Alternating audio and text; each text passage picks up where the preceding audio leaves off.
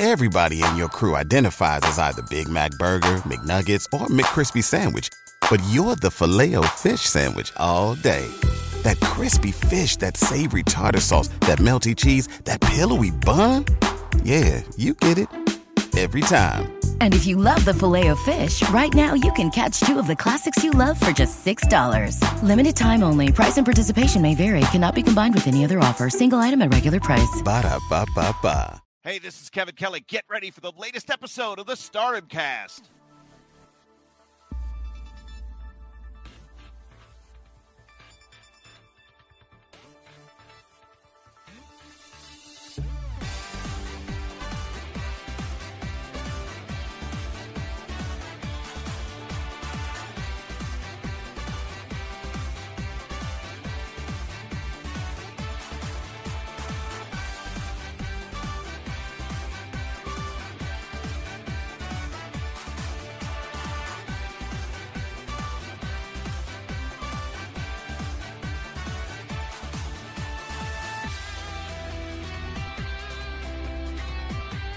Guys, and welcome to the Stardom Cast, your weekly audio source of all things World Wonder Ring Stardom. I'm your host, Rob Goodwin, joined on this snowy or rainy, in his case, day by Matt Turner. As always, Matt, how are you?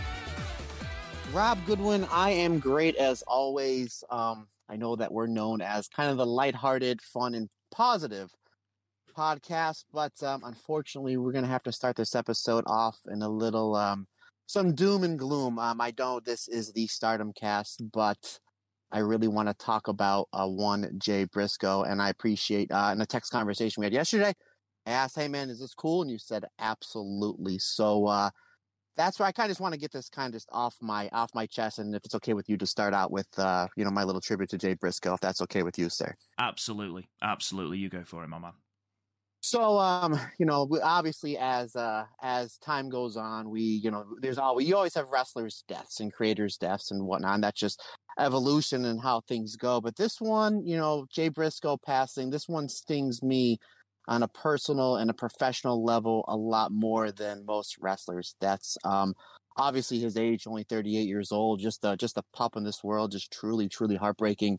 And then with me, you know, I got to spend uh, what my, my time in Ring of Honor. Obviously, Jay Briscoe is synonymous, and the Briscoe brothers synonymous with the Ring of Honor. Uh, my time in Ring of Honor, I spent a lot of time, you know, in the locker room and learning from Mark and Jay Briscoe um, to the point where, you know, as anybody knows, the majority of my independent wrestling career has been as a tag team wrestler and just kind of in the locker room after my, my matches or after, you know, uh, doing ring crew or whatnot. Kind of just sitting in the back and just kind of mouth shut, ears and eyes open, just watch the two of them, how they put together their matches. And then even after my matches, without even asking, you know, they would, That, and this was great about Ring of Honor is you had people that would pull you aside and, and give you advice without even asking. And Mark and Jay Briscoe would always say, Hey man, I watched your match. Can I give you some advice? And this is what you did right. This is what you did wrong. This is how I would improve it. So, uh, you know, both Mark and Jay Briscoe were always great to me. Um, you know, we always, we often talk about on this show, you know, pillars of wrestling. You know, we talk about who the current pillars of stardom are, and obviously me and you, um, you know, off uh, off air, we talk about you know the four pillars of all Japan. When you talk about the pillars of Ring of Honor wrestling, and if you know your Ring of Honor history like I do, you have to put both Mark and Jay up there. You know, uh, I always put Mark, Jay, you know, the Briscoes, Punk, Joe, and Danielson, Bryan Danielson. And I don't know what order I would put them in. Uh, Ring of Honor, again, if you know your Ring of Honor history, them so more than any wrestling company around the world the last 20 years have put such a focus on tag team wrestling to the point where a lot of tag team matches have headlined their big shows, their big pay per views, and even on shows where there's been world title changes, they would still go on and put the uh, tag team match on last. Obviously, the Briscoes, hands down, the greatest tag team in the history of Ring of Honor. 13 time uh, Ring of Honor tag team champions. They've had the best matches with Kevin Steen, El Generico, uh, the Kings of Wrestling, Chris Hero, Claudio Castagnoli, the Young Bucks, and obviously just recently um, they just had this phenomenal trilogy of matches with FTR. And uh, you kind of go look on Jay Briscoe's career. He literally had the very first Ring of Honor match back at the Murphy Rec Center, Philadelphia, Pennsylvania, February 2002. And then he uh, just had the, one of the best matches, best tag matches, and probably the best dog collar match I've ever seen. Uh, even greater than Piper and Valentine, and I love that match at Starcade. um, with uh, with FTR. You know, one of the best matches of the year. So the way that it kind of just bookend him for him and Ring of Honor has been fantastic. And uh, another thing I wanted to point out about a year and a half ago, I fell down a rabbit hole of Jay Briscoe promos, uh, especially on Twitter. And and I think I even like retweeted out and I said, boy, I tell you what, you know, we talk about MJF and CM Punk as, you know, the greatest promos of this generation. Jay Briscoe is kind of in a category of his own because he, and I don't know if you've ever seen these, Rob. Again, if you just go on uh, Jay Briscoe's Twitter page, there's so many that are on there. And in about 90 seconds to a minute and a half, he can get over how funny he is, how scary he is, how dangerous he is, and sell the match.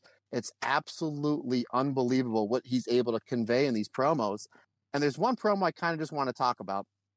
I don't know if it's on his Twitter. You can YouTube it. Just type in the Briscoes, and it's called "Cosmetically Pleasing." And what the promo, it, the base of the promo is, they talk about how him and Mark went to WWE for a tryout, and they absolutely nailed it, knocked it out of the park. And of course, they did to the Briscoes. They knocked it out of the park to the point where Mark even called his wife, excuse me, Jay called his wife, basically said, um, and again, I'm paraphrasing, hey, honey, you don't have to bartender waitress anymore. We're going to make it. I'm going to make millions. You know, we're set. And then about a day or two later, they got a phone call from the brass of WWE, and they're like, "We loved your promos, we loved your in-ring work.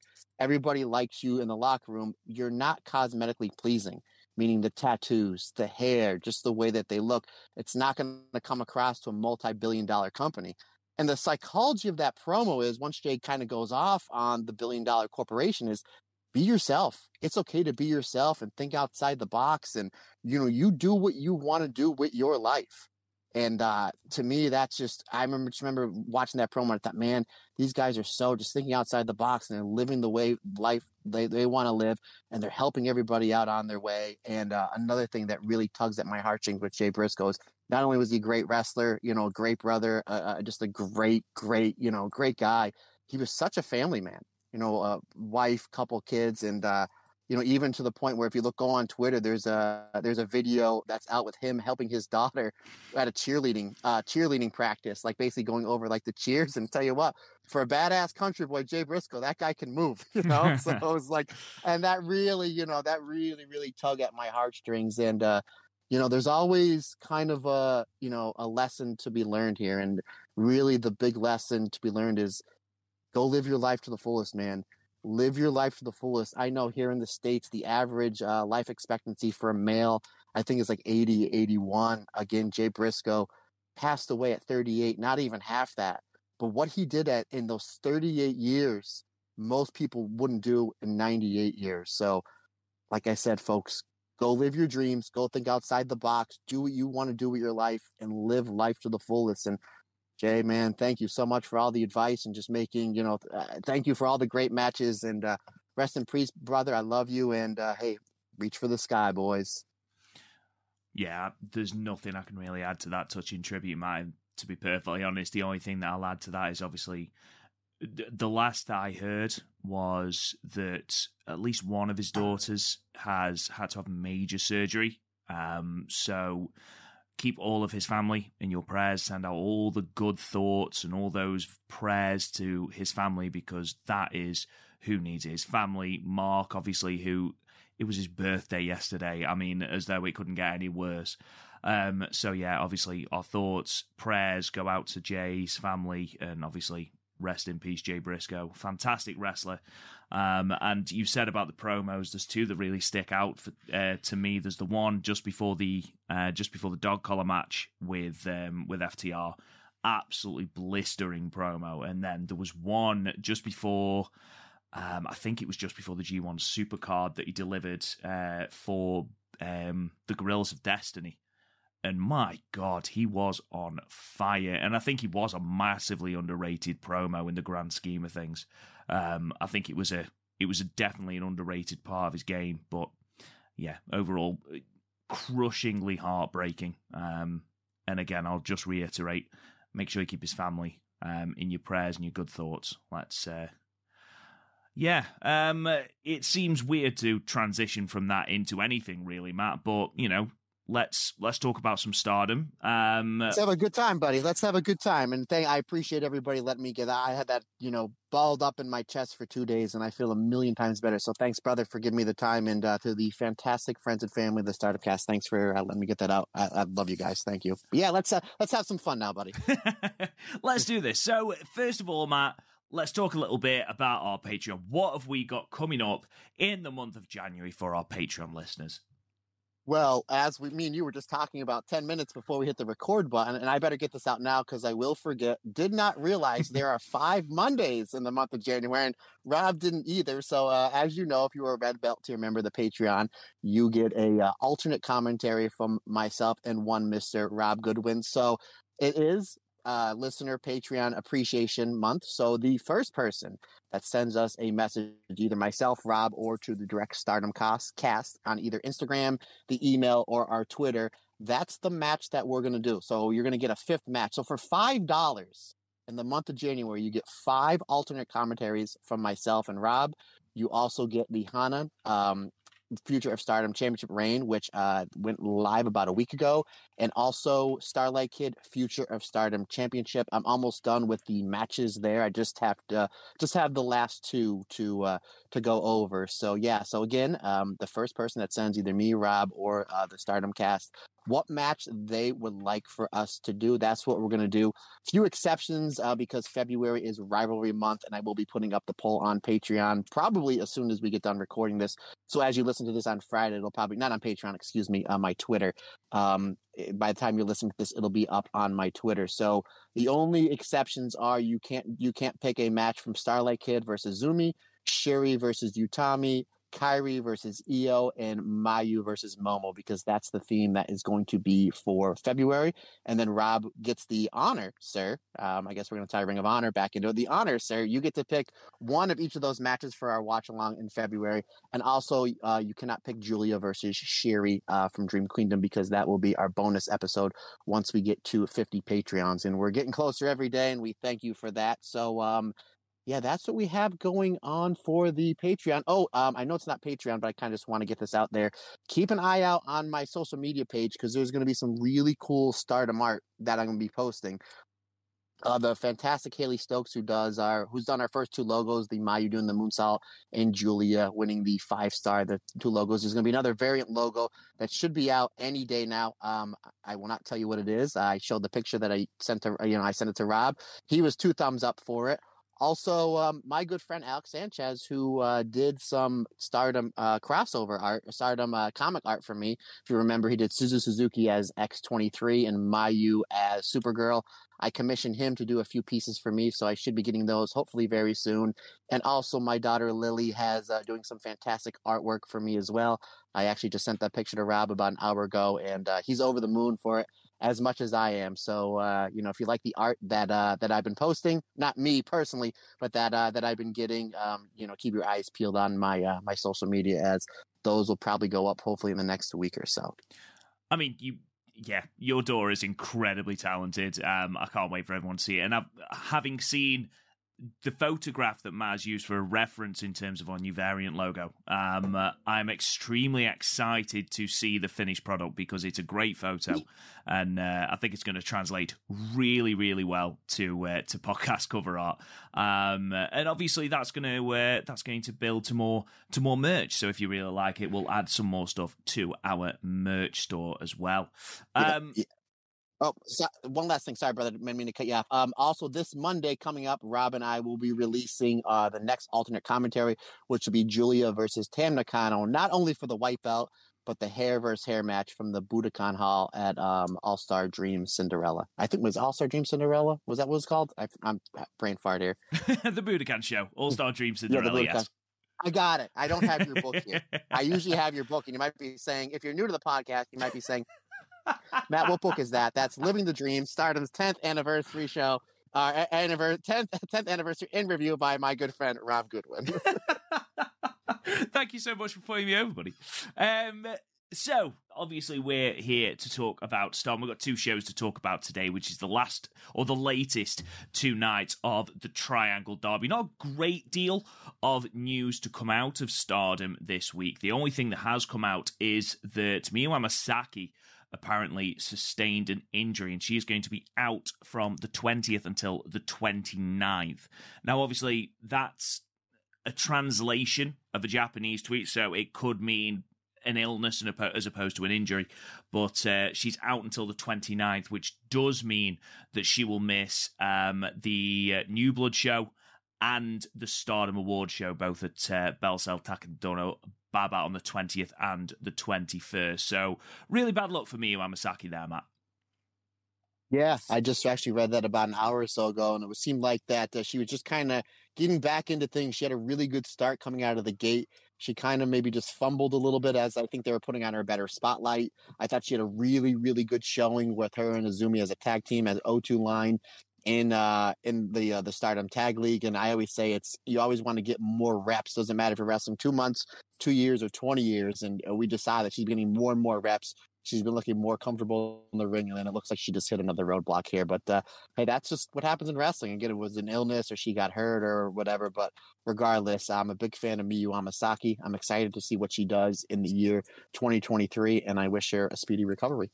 And obviously, we talked about New Blood. Um, this New Blood 7 show, which uh, is tomorrow as we record, um, she is a part of the first New Blood Tag Team Championship tournament. She'll be teaming with Hina um, in what is slated to be the main event. I don't think it will be. Um, between her and Hina and Chanyota and Mai Sakurai. So it'll be interesting to see what they do there, whether they just make that some sort of three way match and then have that tag match later on, or whether they give Hina a new partner. Um, we'll see. Um, uh, I imagine this probably, if they give Hina a new partner, the chances are Chanyota and Mai Sakurai will go through. Hopefully, they'll just delay the match and give us something else because it'd be nice to see Miyu Amasaki again with a spotlight. Is that that's the whole point of these New Blood shows. And looking at the card, because we'll be previewing it a little bit later, there's no one really that they can slot in um, maybe Azumi, maybe. Um, Ooh, I thought somebody said Lady C was taking her place in something. Was it that? Lady C is in a three way at the start of the show, but again, that could just be made into a singles match, couldn't it? It would I, make sense yeah, for Lady C to do it. That's what I heard. I heard that something with uh, the, the girl that's Kobashi that dresses in orange and black, and she has the last name Kobashi, and I'm really excited for that. But yeah, that was supposed to be a three way. Well, I, and I could be wrong. I've been wrong a time or two, an hour. Uh, but I thought they said that they were going to slot Lady C into into that spot, and then that the three way that Lady C was in was uh, now just the singles match. That will make perfect sense. It's minimal disruption to the card. Um, that will be the three way between Ruaka and Marika Kobashi, which is uh, the lady I think you're thinking about. Um, yeah, stick Lady C in the tag match. I'll tell you what, that's an interesting team. Hina and Lady C. Especially, I'll, I'll, be perfectly honest. Lady C has been really impressive so far in this uh, Triangle Derby, especially um, on these two shows. Actually, so it'll be interesting to see who gets the rub in that match.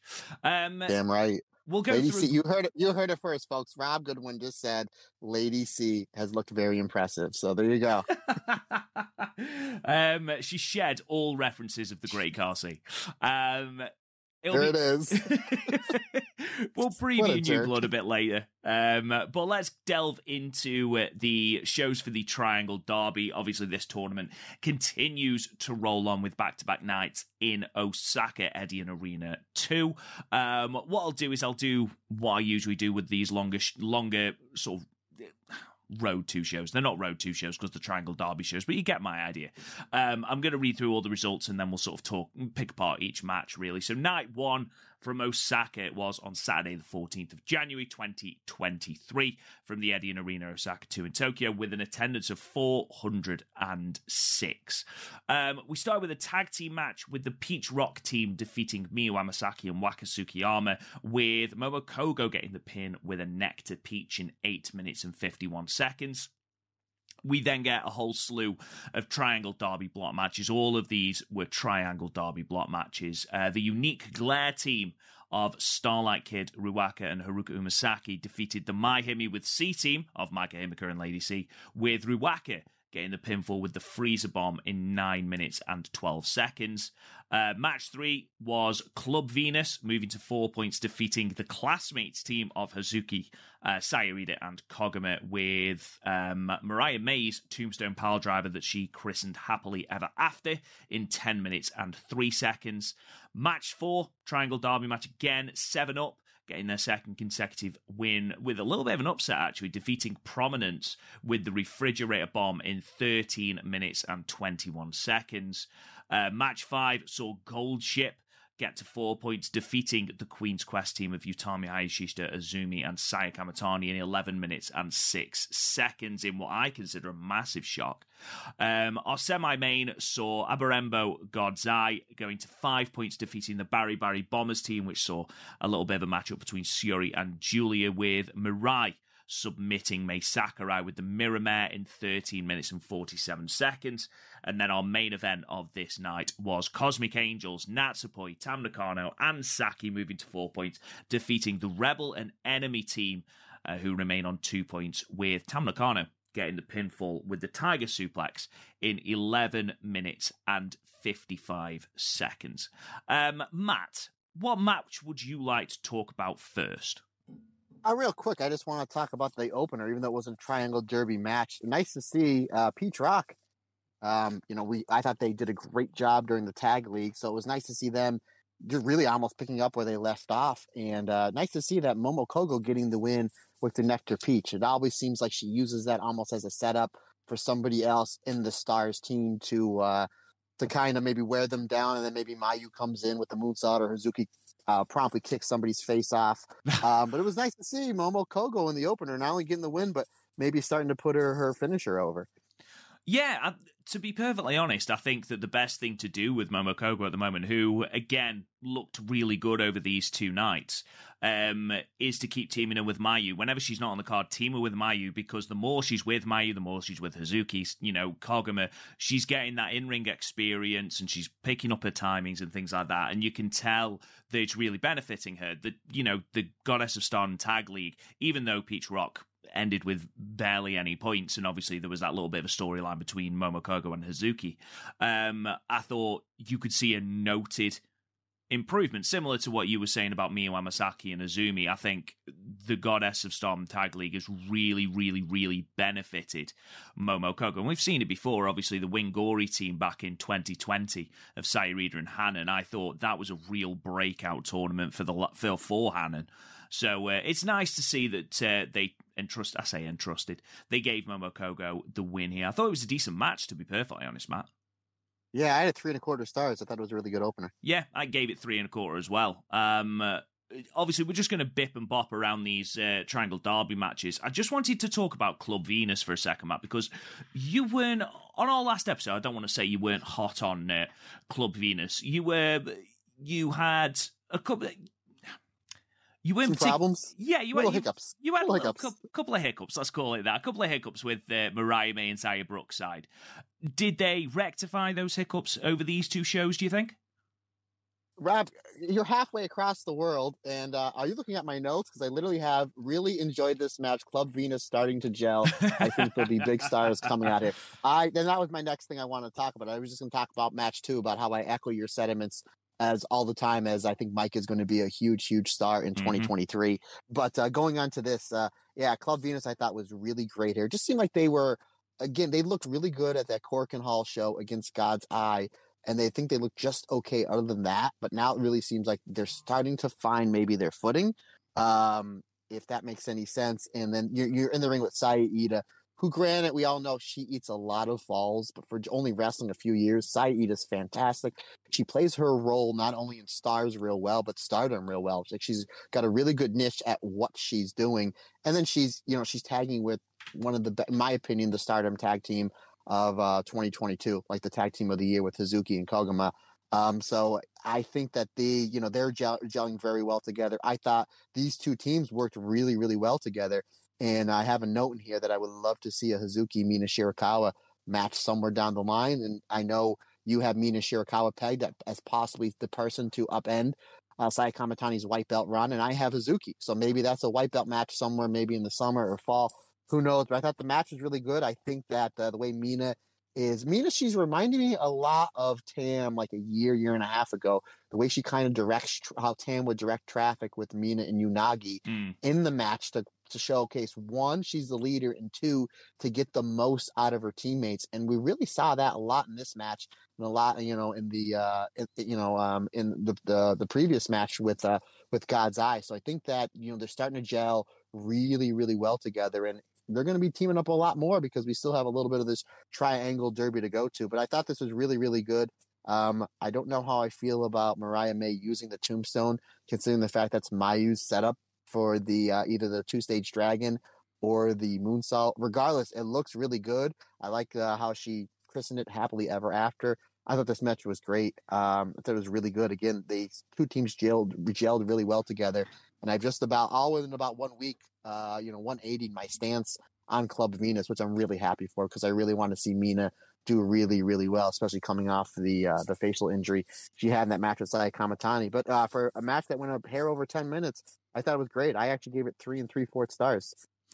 I, I gave it three and a half. I think the big thing that I noticed over these two nights is the roles are now very, very defined in Club Venus.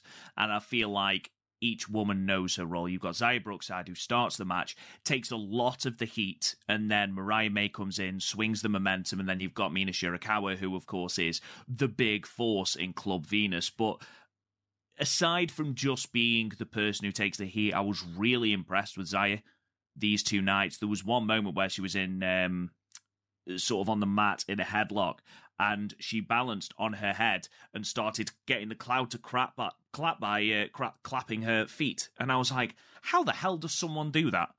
Like that's that's ridiculous athleticism. But you know, that aside, I thought she had really good chemistry with uh, with Hazuki. I thought those two gelled really well. I would I'm real I am really enjoying the stuff Mariah May is doing.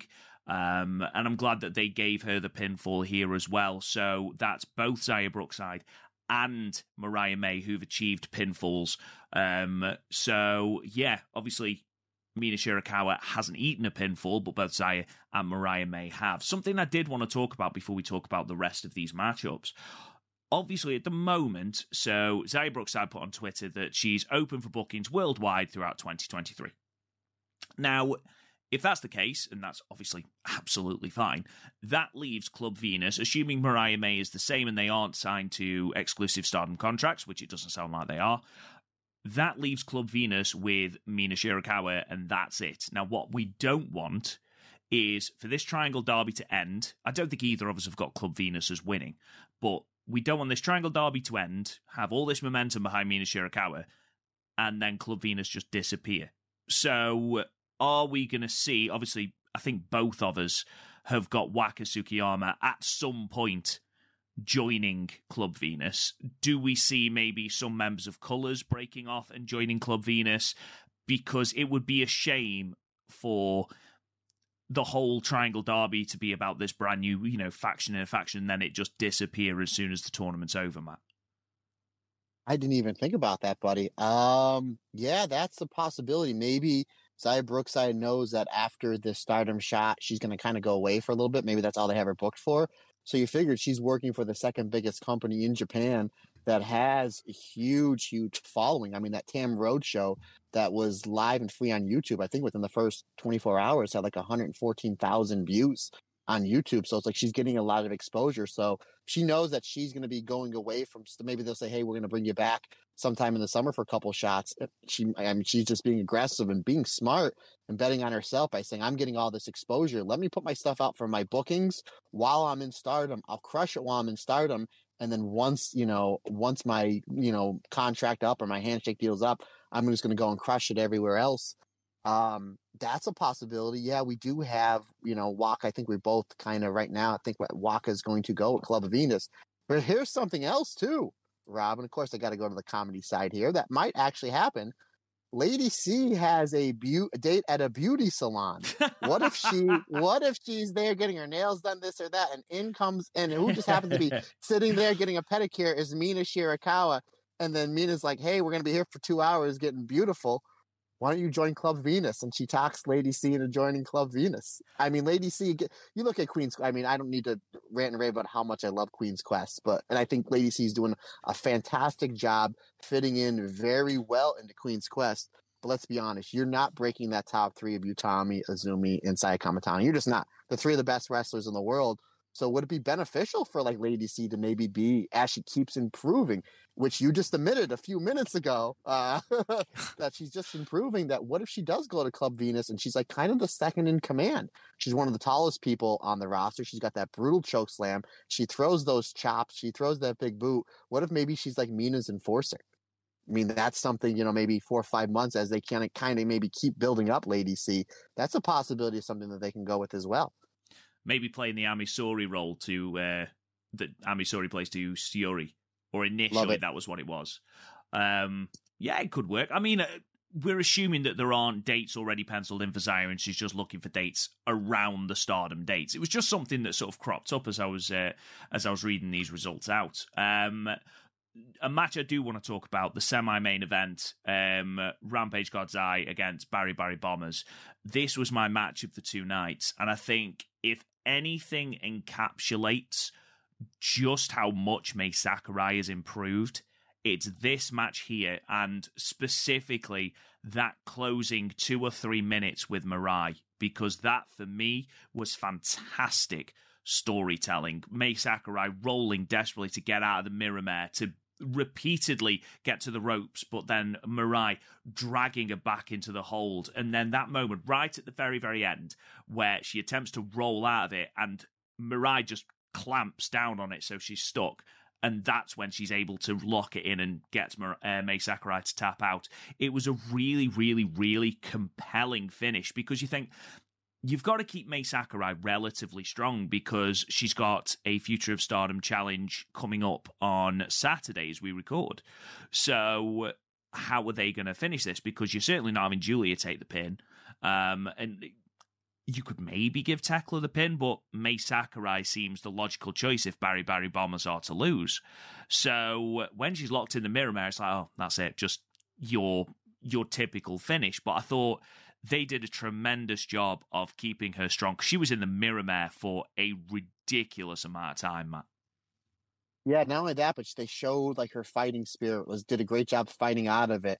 And to Mirai's credit, she kept having to work at it, go back at it, put different, put it on in a different way. You know, the double wrist lock, that's her go to submission hold. How to put it on different ways or how to try to roll her back in the middle of the ring or almost like, you know, put her leg over her head for a different leverage. They did a really great job working that. And uh, yeah, and again, I mean, you talk about Mai Sakurai's improvement all the time on this show, and she's done such a great job. She had a great uh, shot and the in the five star tournament. I'm excited to see what she's going to do at the Cinderella tournament.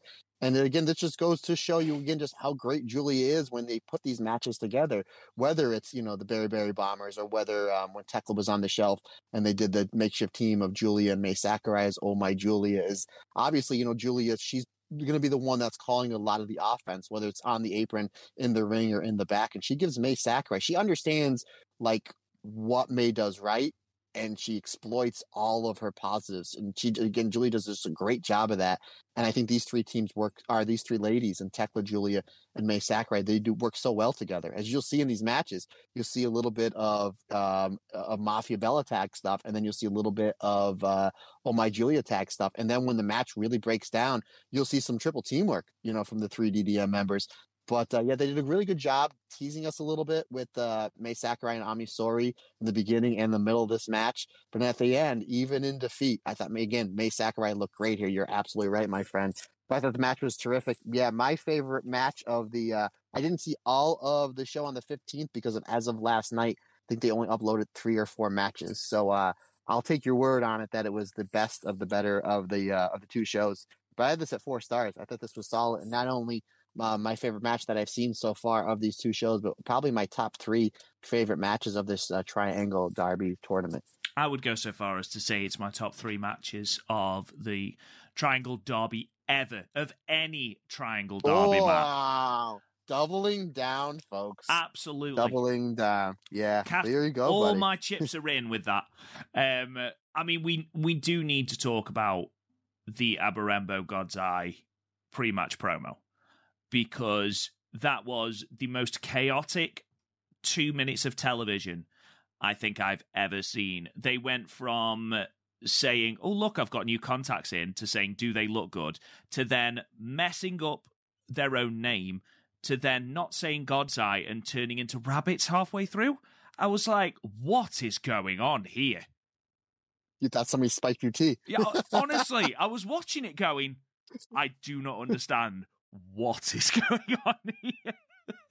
I was like, Yeah. this, this, I can't, I can't be watching the right thing. Um, yeah, absolute carnage. Um, and then finally, obviously, I want to talk about the main event: Cosmic Angels versus Rebel and Enemy. And am I right in thinking, Matt, that you are a big fan of Mayuki? I sure am. I think I text you right away because you look at the show, you figure the main event would have been either Queen's Quest versus Gold Ship. And just real quick, I don't like to swear on this podcast, but the fact that Queen's Quest had an L, bullshit. But uh anywho, great match, or it would have been, or it would have been uh uh the, the you know the match we just talked about because you have Julie and Sherry, uh you know like the, the two captains of the team, so you figured that would have been the main event.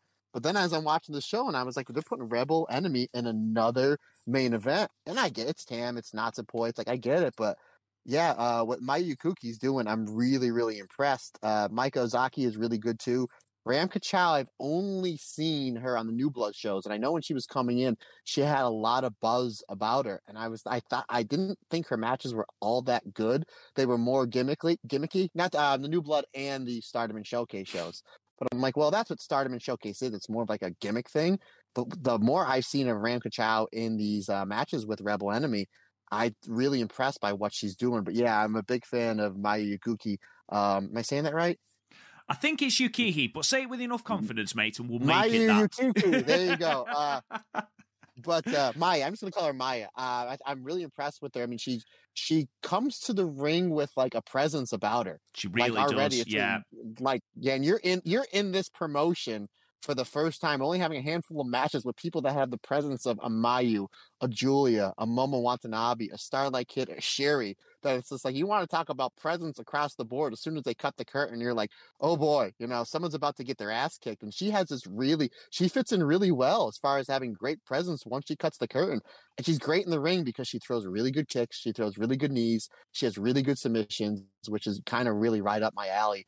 And I think what they're doing, and I, you know, as soon as I saw this was the main event, I text you and I said, I think they're going to push her maybe to go have a run in the Cinderella or somewhere where they're just going to build her up to feed her towards Giulia, which I'm I'm absolutely fine with. I, I don't I wouldn't be shocked to see her getting a red belt uh, title shot, you know, somewhere down the line. But I thought the match was great and uh, always great. Tam and Natsupoi, you know, they're out there fantastic, and I'm really enjoying Saki, you know, playing the uh, the third role here uh, in this Cosmic Angels team. Yeah, she's massively improved, um, and I'm I'm far harder now on her now than I was during the five star, um, or at least early on in the five star, should I say? And I thought actually she had one of the one of the better exchanges with Yuki. I thought um, I thought Saki looked really good in this match. The only thing I wish is that they tend to give Natsupoi all the L's. And it, it would have been nice for Natsupoi to get the win here, but you can't have everything in life. Um, obviously, Cosmic Angels move to four points, Rebel and Enemy stay on two. And actually, Yukihi has a fantastic exchange on the second night with Starlight Kid as well. So uh, they really did highlight her over these two shows. I certainly wouldn't be opposed to it being, you know, a red belt tile defense, you know, maybe on, I say, a lesser show. I don't mean to be disrespectful, but, you know, like Corrigan or something like that, if they were to do a red belt defense at Corrigan, even though I don't think they've done a red belt defense at Corrigan since since Mayu. Did you Utami have one at, red, at? I don't think she did. No, I don't think she did. Well, our Patreon members can tell us because I did the Utami Hayashishita uh, complete review and I completely forgot. So uh, no, she did. She us know. did. She had the 10th anniversary show. Of course, she did. Yeah, Um, it is. So I gave this three and three quarters. I thought this was a this was a fun main event. I gave it four stars, but I like even though I had the uh, the Giulia Sherry uh, match uh, as four stars. Um, the God's Eye versus the Baribari Bombers. I like that four stars better than, than this one. But this was great as well. And as always, Rob, you must be looking at my notes because I had Natsupoi takes the heat. Would be nice if she went a pinfall. But in parentheses, I will put I will never be upset with Tam Nakano getting away. now, if I think the word that best sums up these two nights is solid, because sure. there there was nothing blow away on this on these two nights. I don't think there's a match really that we'd be saying, right, you need to make time out of your schedule to go and watch this match. Nothing was especially bad. In fact, nothing was really bad at all. Um, everything was sort of around three and a quarter, three and a half stars, aside from, you know, in my opinion, Abarenbo God's Eye and Baribari Bombers, which was the one that sort of broke that four stars threshold. W- would you agree, or am I being too harsh on these two nights? No, no, and I think Stardom should put that on a poster and uh, quote Rob Goodwin. Stardom, nothing is nothing is ever awful. Rob Goodwin, uh, come see our show. Twenty dollars for general admission. No, you're right. Everything was everything on the show was enjoyable. Everything was really good. You didn't have any match of the year candidates, but it can't always be like that. Well, it might be on the on the show on, on uh, February fourth. It might have three or four match of the year candidates. But absolutely, uh, yeah no, as always, my friend, I will. Well, what what Pelling podcast? Uh, as always, I agree with you. Solid show. Everything was really good. Nothing was bad. Uh, but no match of your candidates. But yeah, I mean, I, you got you get you know if you watch the show and you paid you know 20 30 40 dollars to be there, you got your money's worth. If you paid the seven eight bucks on Stardom World like we did, definitely got my money's worth. Uh, you know, for, like I said, I thoroughly enjoyed this show, and I was only able to watch the first three matches of uh, the next show that we're going to talk about, just because it just got uploaded as we record this uh, this morning. So yeah, I'll, t- I'll do my best to give sort of a rundown of uh, of the matches because I managed to. We've had a snow day today um, because the snow was so unexpected. They hadn't gritted the roads, so we couldn't get into work. So uh, I've had a day basically where I was like, "Oh, they've uploaded the rest of the show from the fifteenth. I'm going to watch it all." Um, so I'll do my best to sort of fill in the gaps. Um, so this was again Sunday, the fifteenth of January, 2023, from Edion Arena, Osaka. 2. slightly bigger attendance. Obviously, it was uh, a Sunday, 454 people in attendance. Match one, three way match. Koguma defeated Yuna Mizumori and Mirai with the Guma roll in 7 minutes and 40 seconds. Um, a three way tag match followed with Meltear getting the win over the teams of Syuri and Ami Sohrei and the Stars team of Hazuki and Saya Iida, with Tam again getting the pin with the Tiger Suplex in 10 minutes and 53 seconds. Um, all the rest of these are now Triangle Derby block matches. Uh, Queen's Quest moved to three points, defeating Lollipop. Uh, with Saya Kamitani getting the pinfall over Waka Tsukiyama with the Star Crusher in 11 minutes and 39 seconds. Uh, Unique Glare defeat Rebel and Enemy via disqualification in 10 minutes and 50 seconds. Um, My Himi with C moved to four points, defeating H and M's, who remain on zero, with Lady C's new finisher, I'm Ready, in 11 minutes and 34 seconds. Um, in the semi main, we had Prominence moving to six points, defeating Club Venus, who remain on four points, with Risa Sera getting the pinfall over Mariah May with the diving double knee drop in 11 minutes and 47 seconds. And then in our main event, Gold Ship moved to six points, defeating the Baribari Bombers with uh, Natsuko getting the pinfall over Mai Sakurai with the trifecta in 12 minutes and 25 seconds. Uh, Matt, what would you like to talk about, buddy? Let's talk about uh, match number two, uh, Electric Boogaloo Meltear versus Hazuki versus Saya Iida versus the God's Eye team of Ami Sohrei and Syuri. There was, first of all, there was somebody that put up on Twitter just a few hours ago of clips of Hazuki and Tam trading forearms from their Goddess of Stardom championship match. I believe it was at Stardom X Stardom, and then clipped it right uh, of of uh, the forearm exchange between these two. And I quickly retweeted the tweet and said, "There's three things I need my need in my life in this order: one, clean air; two, really good food; and three, a Tam versus Hazuki feud." Because these two ladies just laid into each other. Everybody else looked good. I mean, obviously, Meltear, their tag stuff gets better every time I see it. Uh, Saya Iida played her role really well. Syuri is one of the best wrestlers in the world, and I'm really enjoying watching what Ami Sohrei does. I thought all three of these teams gelled well as a tag team. As tag teams, obviously, uh, Meltear being the constant tag team between the teams. But my God, Tam and Hazuki. To me, that just stole the show on this uh, on this match, brother. It's mental. Absolutely, like up there with one of the better exchanges I've seen. I mean, both of them hold nothing back, and I think that's something we can say about Hazuki since her return. She has held nothing back in any of the matches, whether it's a throwaway six-woman tag opening the card, or whether it's a red belt match against Utami. She holds absolutely nothing back. She is going gung ho in every single match, and it's it's stupidly fun to watch. And this is why I want to see her in a prevalent spot, you know, challenging for that white belt. She doesn't even have to win. I just want to see her highlighted in that spot again because she is so damn good. Yeah, I'm such a huge fan of Hazuki, and I'm hoping I don't pull much. You know, I just want Stardom to grow as a company. Whoever they're putting in as you know the winner of the five star, the Cinderella, the white belt, the red belt, etc. I just hope it's somebody that's going to put more eyes on the product and it's going to help the product grow. But as a you know, as the fan in me, I'm pulling for Hazuki to win that Cinderella tournament because we're presuming that the winner of that tournament will go on just a few weeks later on that Yokohama uh, arena show challenge, probably who's going to be Saya Kamitani and. uh man, Saya Kamitani versus Suzuki. That's just they had a great, great match in the five star. I mean, five star was so good. We kind of some of these matches that aren't on like the bigger shows, we kind of uh, you know, just kind of just gloss over, but you can go back and watch their five star match. It was uh it was fantastic. But uh also, too, Syuri, um, continuing the Natsupoi Beatdown Tour Tour 2023. like, there's a really good Meltear exchange in the beginning. I'm like, ah, that makes sense. They're the tag team. The psychology of his, you know, hey, you know, if we t- if we you know use our tag team experience, you know, we'll get the advantage here. And that happens, and Syuri just comes in. He snap nares Natsupoi over, and you know it's coming. I mean, it literally sounds like somebody broke a window in my house. She's like, jeepers, creepers. Oh, and she holds then we- nothing back. It's great. no, and poor Natsupoi. I don't know if it's a sell, a shoe, or it's a little from column A or a little from column B. You just feel bad for poor Natsupoi because Syuri just just lays right into it. And then again, you get the exchanges between Tam and Hazuki, and then Tam gets a little bit of the advantage. She starts running spots, and then she just runs. And the way the camera angle caught it, she runs right into a huge pump kick from from Hazuki. And I was like, oh boy, I think it says Adidas on Tam's face or whatever shoes Hazuki's wearing because it literally just caught her right at the last the last second. The way the camera angle shot it was Tam is boom, boom, boom, boom, boom, and then she runs, and all of a sudden you just see Tam, you just see Tam running, and then you just see Hazuki coming in with that pump kick at the last second. Like, oh geez, I hope she's okay.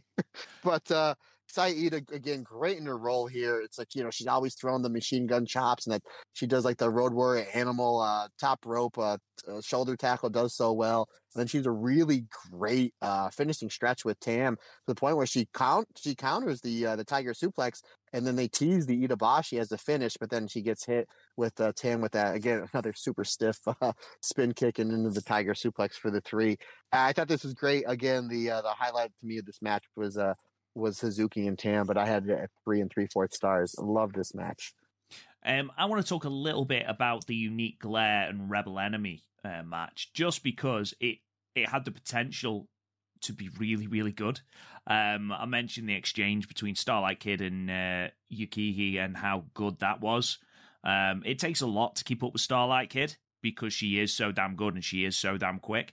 But I thought Yukihi, considering I don't think high speed and you know that sort of matchup is her wheelhouse. I thought she did tremendously well in those opening exchanges. I thought that Haruka Umesaki, it was certainly the best I've seen her in a stardom ring. Um, and she seemed far Oh, more great. confident. Um, just just overall seemed more confident, which is great. And then there was a slightly nonsense finish. Um, the referee had an injured hand, attempted to do a three count, and uh, Ram Kaicho grabbed the hand so that he wouldn't do it. Um, and then Starlight Kid is talking to the referee, and Ram Ram Kaicho comes with the. I know it's not cocaine, but that's all I can. That's all I can see. Holy jeez. So- Holy, I apologize, folks. Oh my goodness. just blows this illicit substance in the referee's face because Starlight Kid ducks and it's thrown out. And, you know, literally just before that, Starlight Kid had literally bludgeoned all three members of Rebel and Enemy with that box. And it was just, oh, come on. Like, you. I don't know. It the inconsistency annoyed me, um, but overall, I thought it was probably the best unique glare match, um, and it was another good um, sort of what's the word I'm looking for? Another good let, highlight. Let's say that another good exposure for uh, Yukihi. Um, I thought the match between My Himi with C and H and M's was the match of this night. I thought Lady C and Momo Kohgo had a brilliant exchange. Her new finisher, Lady C, which is some sort of I don't know how to explain it. She sets for a regal plex and then it ends up into a slam. Um, but he looks really cool. Um, Momo Kohgo took a choke slam. She ended up in the rafters. Like she was super high. And like Lady C proper drilled her down. It was fantastic. Um, you know, I, I really, really want a Mayu Iwatani and Himeka singles match. I feel like we haven't seen that much. Um, I know they've had the odd one in the five star and thing, but I want to see it again because Jesus Christ, they have such good chemistry. And Himeka's lariats and just hard hitting offense just works so well with Mayu's rubberneck selling and her quick offense and creating distance. I think that'll be so so good. That's something that I want to see in the future. I gave this three and three quarter stars. Um, how many of these did you see, Matt? Was it was it literally just the first three? It was that's all that was uploaded as of ten o'clock my time last night, and uh, literally, guys, I, we're recording this on a Thursday. I was watching AEW, and the next thing I know, I fell asleep. I missed the Bryan Danielson Bandito match, which I heard was great. That's just how t- my days are so early, and I run so hard. It's like I'm to stay up and watch it and I just didn't do it. But when, right before I went to bed, I was like, well, let me just check to see if the show's up. I'm like, ah, it's not. So it must have just went up uh, early, uh, early your time. But kind of, I just want to just touch upon something that you said because, like I said, I only saw up till uh, the Queen's Quest versus the Lollipop match. You talked about uh, Maika and Mayu, and then you said Jesus Christ. Do you want to see that as a three way with Mayu, Jesus Christ, and Micah? Or I, I feel like that's going to be on Stardom in Showcase. like, you know, at the end of New Bloods, just comes down with this biblical music and just calls out Micah and Mayu Iwatani for a three way at Korakuen. Um, Everybody says they want to see Mayu versus uh, Mercedes Moné as the dream match. Like, ah, that's kid stuff. Yeah, we have the sa- we have the savior of the new world and Mayu. it will be interesting to see as you put the the savior of the new world. What would he do to keep Mayu down? Because many have tried and many have failed. Um, what a sell, folks! Oh my goodness, Stardom. Why aren't you hiring Rob Goodwin? Like, really? I tell you what, you create far more of a buzz around Stardom and Showcase if you book Jesus Christ on it. Um, look at WWE; they had God tag- tagging with Shawn Michaels, um, and that went really well. He says sarcastically. Um, the Queen's Quest versus Lollipop match, then, which was the last match you saw, I thought, aside from the definite increase in bum based offense uh, in Waka Tsukiyama, I thought she did really, really well here. And I thought she worked really well with Saya Kamitani. Yeah, she really did towards the end. It really seemed like uh, Yuko and Rena had maybe but a little little bit of a difficulty time in the beginning of this match trying to keep up with Queen's Quest. It seemed like they were half a step off. Then I think towards the end, not only did they pick up their game, I think because Azumi, Sai, and Utami are so good, they were like, okay, like we can't. This is we're and no disrespect to Yuko and Rena, but I think they're like, okay, this isn't Giulia, this isn't Syuri, this isn't Momo, this isn't Starlight Kid. We need to do a little bit better to highlight their strength. And you can see the way that Queen's Quest was able to adapt. And then I think Yuko and Rena did really, really well. And yeah, it was a really great closing stretch where like there was like five or six really close near falls with Waka rolling Saya Kamitani up, which uh, that's kind of Waka's gimmick as she gets so close and she's doing it against the white belt champion and what may go down as the greatest white belt champion of all time. You know, she went for the first Star Crusher and she got rolled up like twice back to back, and the second one was so close, and the way that the ref sold almost hitting the mat. It's like, oh, can you imagine if if Waka's uh, and the crowd even bid it? They bid into it. Can you imagine Waka's first win is against the white belt champion?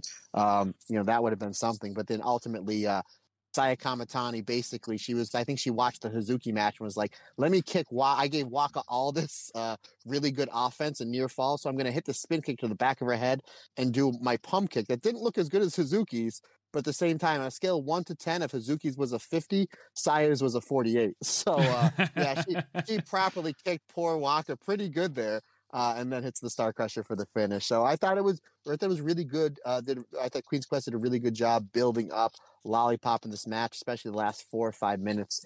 Um, again, it's Queen's Quest, folks. I mean, we don't. I will literally do an entire podcast on how much I love Queen's Quest, and uh, I think me and Rob, somewhere in the future, are, are, actually going to do that. Stay tuned for more details. Um, but I had this one at uh, three and three fourth stars. I really, really enjoyed it. Yeah, I think it's just adding to that. You know, Waka is going to be fine. She's going to continue to eat the losses. She's going to come to the culmination of this storyline with Cosmic Angels and maybe Club Venus. She's going to get that first win, and she is going to be fine. Is she a future red belt champion? Probably not. But you know what? you heard it here first.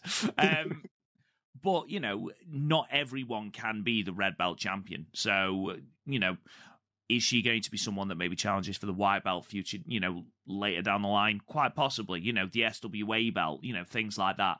Yes, quite possibly. She'd be perfect um, shoe in for the SWA belt because she was born in New York. So it would make perfect sense. Um, but again, we've got to get to that first win and uh, the culmination of that storyline. Yeah, I think what I'm going to do too, too, buddy, because these last four matches sound real tasty. So obviously, I'm going to go back. I'm going to go probably even uh, today. Um, I'm going to because tomorrow is Friday, so tomorrow will be New Blood Seven. Um, so what I'll do is tonight uh, I will go and watch these matches. I'll note them, and then I'll probably put up on my Twitter my star rating, just so you know it's up there. Yeah, absolutely. I mean, just in brief before I go through uh, how the blocks look. Um, Prominence and Club Venus, I gave three and a quarter, and Gold Ship versus Baribari Bombers, I gave three and a half. Um, let's look at the blocks then. Most teams having had either three or four matches. Let's start with Red Block, who seven up, obviously the odd one out to that. Um, they are 2 0 at four points, top of the block. Uh, Unique Glare are second, going two and one with four points. Cosmic Angels are two wins, two losses on four points, as are Club Venus. Queen's Quest sit in fifth. Having uh, won one, lost one, drawn one, they are on three points. Baribari Bombers sit below them at one and three on two points, and then propping up the rest are H and M's at zero and three and at zero points it's blue block where the more interesting things are happening because top of the block and unbeaten 3 and 0 are gold ship on 6 points. Uh, prominence are in second going 3 and 1 they are also on 6 points. Abarenbo god's eye are in third. They are 2 0 and 1 on 5 points. Uh, My Hemi with C sitting fourth, two and one on four points. Rebel and Enemy in fifth, one and two, two points. Classmates one and two on two points. And then obviously at the bottom of the block, O and four are Lollipop. So uh, obviously, Matt, we are more or less at the halfway stage of the Triangle Derby. Um, both of us have Queen's Quest winning, and obviously, because both of us have Queen's Quest winning, they sit fifth in the block. Um, obviously, you know they're only one point. They're only one point off, so the chances are they will be up in the mix. Has anything you've seen so far changed your mind as to who is going to make the final? No, not at all. And I thought you had God. I thought I know we both had Queen's Quest, God's Eye. I thought you had God's Eye winning. Oh, sorry. Yeah, I meant Queen's Quest to get to the final is what I meant. Oh, okay. No, I still think Queen's Quest. They have you know one win, one loss, one draw. I still think they'll get there. I think the fact that they put so much on that Queen's Quest, God's Eye uh, hype on that you know the first night and the fact that that could be the finals because they're doing the 2020 uh, Goddess of Stardom Tag League. I don't understand why, but whatever it is, what it is. And uh, and then in that match, I think we both gave it four stars.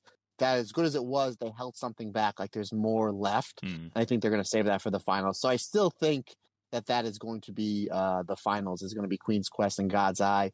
Um, I'm again, I'm shocked of how many main events Rebel Enemy is getting, but the uh, Stardom's not shy on giving chances to uh, you know outsiders to show what they're doing, and I think that they're absolutely knocking out of the park. Again, I like what Club Venus was is doing. First couple out you know showings, I was a little confused, but it seems like they're really starting to gel together and really good in getting their footing um, as a team. Of course, we know that Lollipop's going to be eating a whole bunch of L's. Uh, again, love what the the Baribari Bombers are doing. Again, Giulia's she's just fantastic. Tekla's great, and Mai Sakurai seems to be proving uh, every outing. I'm kind of not shocked, but I'm very happy the way that Lady C is gelling so well with Mike and Himeka. Mm-hmm. It seems just like like Mike and Himeka are like the two big hard hitters uh, in Stardom, and you're throwing Lady C, who I can't wait to see this regal plex into body slam finish and this huge choke slam on poor Momo Kohgo when I get home later today. But uh, I'm really uh, pleasantly surprised and um, you know, not surprised, but just uh, excited just how well those three ladies are teaming, uh, gelling well together. I'd like to see more of Haruka Yamasaki, maybe get some wins, considering the fact that she just got a semi-main event title shot at Stardom Dream Queendom. So I would like to see, you know, based on what you said, that they won a match by disqualification, but like you couldn't have her pin, you know, Ram Chow, kind of, you know, mm-hmm. to put some steam, more steam behind her. But regardless, uh, it is what it is. But I think the tournament is going very well. Everything's been really, really solid. I think they're doing a great job so far. What, in my opinion, is the greatest Triangle Derby tournament of all time. So, uh, how about you, buddy? How do you think it's going? Um, I I am in agreement with you. I do think it's probably the best, probably the best Triangle Derby of all time. Um, I am in agreement with you. What they seem to be doing at the moment, obviously, My Himi with C, they're putting quite a lot of um, emphasis on Lady C, Baribari Bombers. They are putting a lot of emphasis onto Mai Sakurai. And we've talked about how, for example, New Blood is all about promoting that youth and promoting Joshi from other areas that people might not be as familiar with. And if this this tournament can be about maybe focusing on people that don't necessarily get the rub on your ordinary stardom stardom cards, I think that would be a perfect way of doing this because I do think this tournament, just because of the history of it, because it's this is its first year, and just because people care less inherently about six woman tags. Currently, it's at the bottom of the totem pole in terms of the four stardom tournaments. So, why not use this to highlight those that don't necessarily have the limelight all that often. Your Waka Tsukiyamas, your Lady C, your Mai Sakurai, your Haruka Umesaki, your Ruaka, for example. I think this would be the perfect tournament to do that. Um, I'm surprised that Unique Glare are second in the block, if I'm perfectly honest. Um, I'm also, well, I'm not surprised at 7 up atop, if I'm being perfectly honest. Um, I don't see them staying there, but there we are. But they do now have a win over the champions, so expect to see an Artist of Stardom championship defense against the team of Nene Takahashi, Yu, and Yuna Mizumori in the near future. Let's move on then to Friday's show, which is going to be New Blood 7, Friday, the 20th of January 2023, from Bellesalle Takadanobaba in Tokyo. Um, uh, again, we went through this card um, last week, I believe, either last week or the week before when it was announced, but we'll go through it now and sort of give our winners. It's slightly difficult to sort of talk about the tournament for the new tag belts because, as far as I can tell, there hasn't been a bracket announced. So it's difficult to know who is going to be facing who in the respective semi finals. So I'll go through the card again anyway as it stands. Obviously, we said at the top of the show that Miyu Amasaki is injured and there is going to be a change to the card, but what the actual card is at the moment, it's still as it was. So at the moment, the three way battle between Lady C, uh, Ruaka, and Marika Kobashi um, we've got a singles match between Rena and Miran from Diana, uh, from Diana, sorry, the 13 year old who me and you raved over. We've got the passion injection match between Nene Takahashi and Waka Tsukiyama. And then we've got the four quarterfinals for the New Blood Tag Team Championships. We have got Club Venus, Mariah May and Xia Brookside taking on uh, Starlight Kid and ugh, Karma. Um, we've then got Mirai and Tomoka Inaba versus Saya Iida and Hanan Wingori. That is what I think will probably be match of the show. Um, we've then got Nanami and Ami Sohrei taking on uh, Momoka Hanazono and Momo Kohgo, And obviously Hina and Miyu Amasaki versus Mai Sakurai and Chan Yota. Um, I've got a feeling that a lot of this card is going to play out, especially the um, non tag matches are going to play out in, you know, how we expect. I imagine Ruaka's probably going to get the win over Marika Kobashi. I imagine Rena is probably going to get the win over Miran. And I imagine Nene Takahashi is probably going to get the win over Waka Tsukiyama in the Passion Injection match. A, Matt, do you agree? And B, are you as intrigued as I am to see how this um, Waka Tsukiyama and Nene Takahashi match finishes? Yeah, first of all, I mean, both we have this show here on Friday, then the Saturday show, um, which I'm sure we're going to preview in a moment. That looks really good as well. So I'm excited for uh, two nights of some loaded stardom action. Um, do I agree? Uh, I think that I think Kobashi's going to win. I haven't seen much or any of her other than uh, she's been very hyped up. I have a lot of people on uh, Twitter basically telling me how how good she is, and the fact that a lot of these new blood shows they have the quote unquote outsiders go over. So I think that you're going to see Kobashi go over there.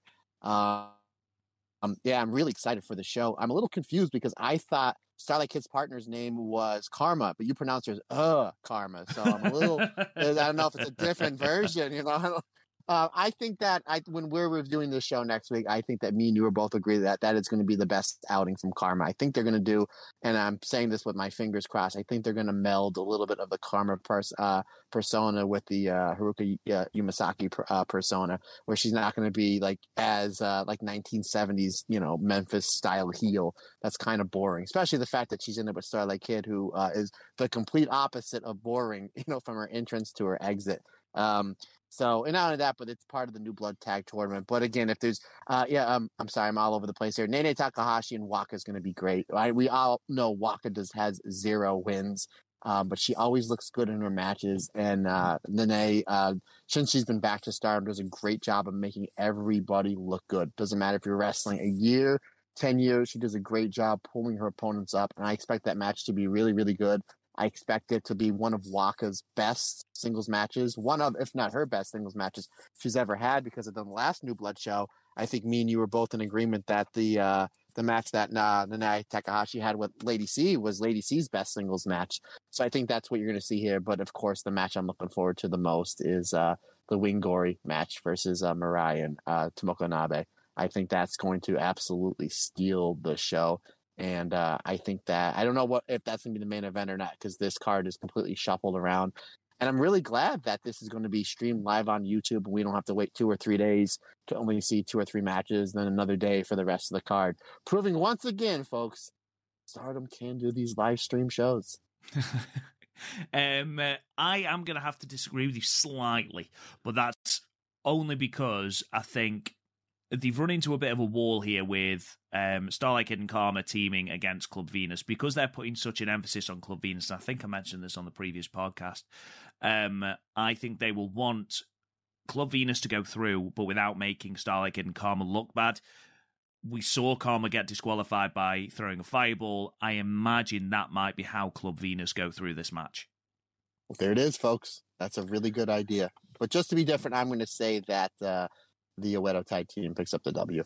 Um, the to be honest, this is actually a really solid card. The only thing I'm disappointed in is that one of Mirai and Tomoka Inaba and Wingori are going to have to go out of this tournament because, again, I think I might have said this. I would have loved to have seen that as the final of the tournament. Yeah, it reminds me of when they did King of the Ring of of uh, the year 2000. I just remember that because that King of the Ring was on my uh, my graduation uh, party day, and I remember looking at the card and when they announced like who was in it, like oh they're gonna put Jericho and Kurt Angle as the main event of the final, and instead it was the first round match. And I'm like, well that makes sense. You always want to have a really really good first round match to kind of like set the tone of the tournament. And I think that's what they're doing here. So I bet you didn't think I would uh, I would talk about Saya Iida and Kurt Angle in the uh, the same segment there, buddy.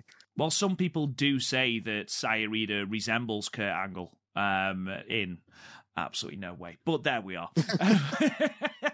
Probably drink a lot of milk. There you go. Saya Iida looks like a lady that drinks a lot of milk after she's done squatting three times her weight. Absolutely, squatting buildings. Um, we then got the Stardom Awards 2022.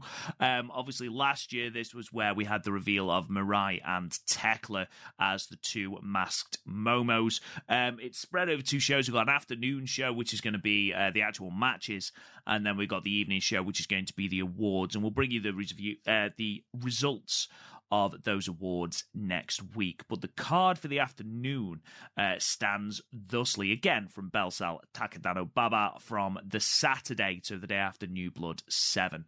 Uh, we've got a Giulia 10 woman trial series gauntlet match, a series of three minute singles matches against Zuki, me, Sayarida, Thekla, Saki, Tam Nakano, Natsupoi, Koguma, Hina, Waka Tsukiyama, and she's listed at the moment, Miyu Amasaki, but of course we know that she is injured.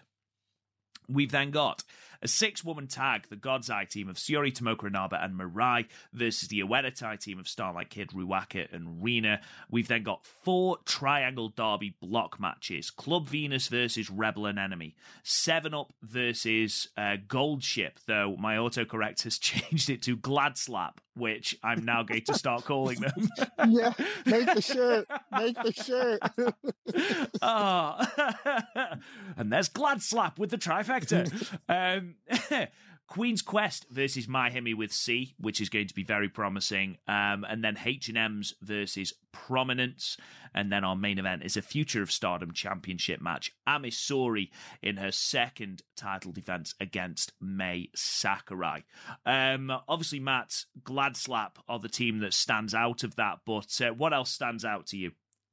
There's, uh, I think, I, I think it's great. I love how Stardom put such a focus on their championships. The fact that the future Stardom championship match with Ami and uh, Mai Sakurai is the main event, considering the fact that you have, uh, you have so many great matchups in the Triangle Derby. Um, obviously the Queen's Quest versus you say they're, they're wrestling Hemi with C. That's going to be great. You have uh, Mayu and Suzuki in the ring at the same time. That's always two thumbs up. And I like this Giulia Gauntlet thing. I think she's really like, you know, putting her money where her mouth is saying, hey, before my first title defense against Suzu Suzuki, I want to run against all these wrestlers in basically like three minute exhibition bout. But I think here's how this should get booked, Rob. Are you ready for this? I'm going to rebook the entire Stardom roster all in one segment. Do so it. So here's how I, I hope everybody's sitting down, get yourself a shot of tequila, whatever, because this is about to get nuts. So Giulia runs through the whole gauntlet, right? Some she pins, some I don't see her pinning Hazuki in three minutes. I think that'll go to the three minute draw. Yeah. But regardless, so she's exhausted. It comes to the last person, it's Waka. Right? Giulia's like laughing. She goes, I tell you what, Waka, if you can pin me in three minutes, this red belt's yours. Oh, Jesus right? Remember, Christ. Rob just said about Rob just said about 10 minutes ago she's never gonna win the red belt. So Waka tells the Waka tells the ref to ring the bell. The ref has his back turned. Waka, a la the Sheik in 1970, spikes Giulia right in the head, bludgeons right? Two minutes and 50 seconds of nothing but heat. Just Waka just beating up Giulia for two minutes and 50 seconds. They say 10 seconds left. Waka picks Giulia up, nails the burning hammer, pins her with one foot. All the Ultimate Warrior, Macho Man Randy Savage at WrestleMania 7. And Waka walks into the anniversary show defending the red belt against Suzu Suzuki. You want to sell tickets, folks? That's not the way to do it. so, so not only have you, not only have you agreed that she's going to win the red belt, but she's going to do it with one foot and hit a burning hammer. And bloody, bloody Giulia with a spike. bloody Giulia with a spike. And dominate her for two minutes and fifty seconds. You're gonna put Waka over. Let's put her over. You want to know how we've been asking for a year uh, plus on this podcast, Rob. Even before I joined the podcast, how gonna get her first win, folks. It is. I mean, I'll be honest. Of everything that we've said, I feel like this is definitely the most likely. Uh, this is 100% definitely going to happen. Um, so keep your eyes out, guys. We will have a new red belt champion. And then, of course, that's led to uh, Waka Tsukiyama into uh, Waka Tsukiyama and um, Suzu Suzuki in Osaka. So, Jesus Christ, the card getting shuffled. Match. Yeah, it, barbed wire death match. oh, my God. Um, I've just remembered a spot, actually. Sorry apropos of nothing, I've just remembered a spot from uh, the MaiHime with C versus Unique Glare match, uh, where Lady C manages to catch a crossbody from Haruka Umesaki and maneuver her without her touching the ground into the giant swing. And it was incredible. It was absolutely incredible. You, just for that spot alone, go and check that match out. Um, but yes, I uh, I'm very much looking forward to our inevitable new red belt champion. um, and that's that's pretty much it, guys, for this week. I mean, it's not been uh, a week packed with Stardom, which does make a change, to be fair, from uh, the weeks where we've had like five shows to review, Matt. Um, so next week, what we will have is our New Blood 7 review, and of course, we will also go through the Stardom Award show and we'll recap all the results there. We'll also preview the next two dates of the Triangle Derby from the 28th and the 29th. And then, obviously, the week after that, will be our preview of uh, Stardom Supreme fight in Osaka, which again looks like a world beating card already on the first week of February. And don't forget that cheering is obviously back for that as well, which is going to be incredibly exciting. Um, uh, but yes, Matt, unless you've got anything you want to add at the end of this podcast, I say we get out of here. No, I know you're about to plug all your plugs and plug the uh, the website. Keep your eyes peeled on the website because I'm going to be writing an article uh, for the website uh, pretty soon. What had happened, Rob, is, and I'll tell you and all the listeners, is the gentleman, uh, the fancy gentleman who runs the uh, StardomCast.com. I sent him a message and I was like, "Hey, is it okay if I write an article? We can put it up on the website." And then after he told me to piss off, I uh, I eventually convinced said person to no. Uh, Rob obviously runs the website and said that's a great idea. So I've had over the years, I've had a lot of people ask me to write articles for wrestling.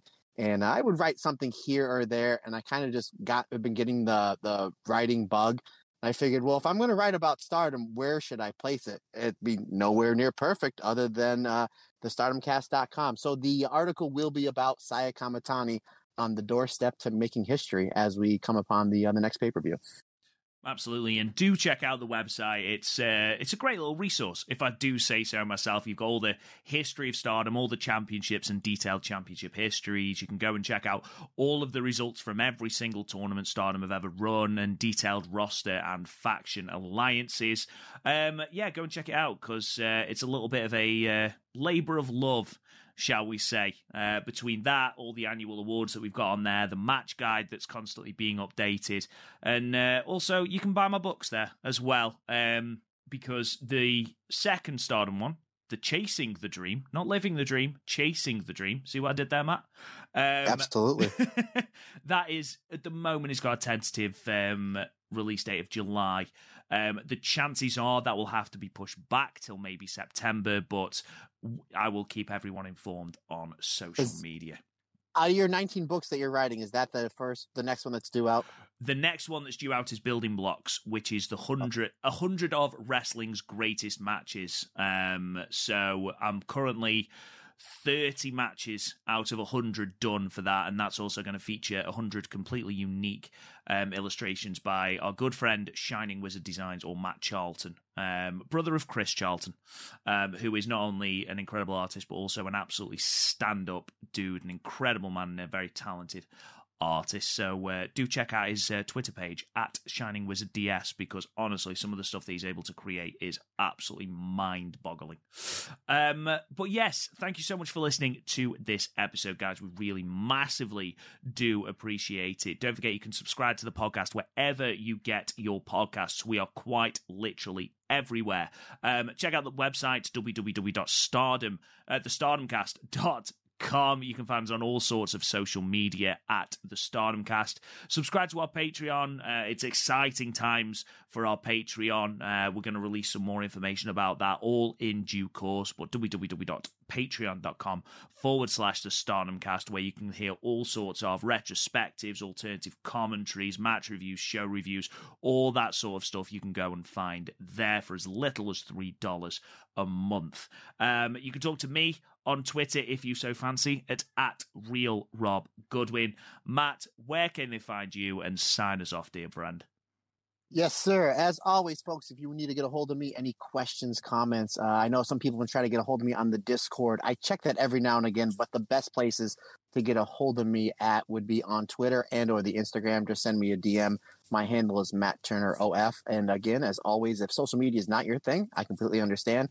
I have an email, the stardomcast22 at gmail.com. And as always, folks, we thank you so much for the support. It's greatly appreciated. Anything that we can do to help you out or make the show better, just let us know. Because like I always say, it's just not my podcast. It's our podcast. We're all, we're all in this together and everybody's different. Everybody's special.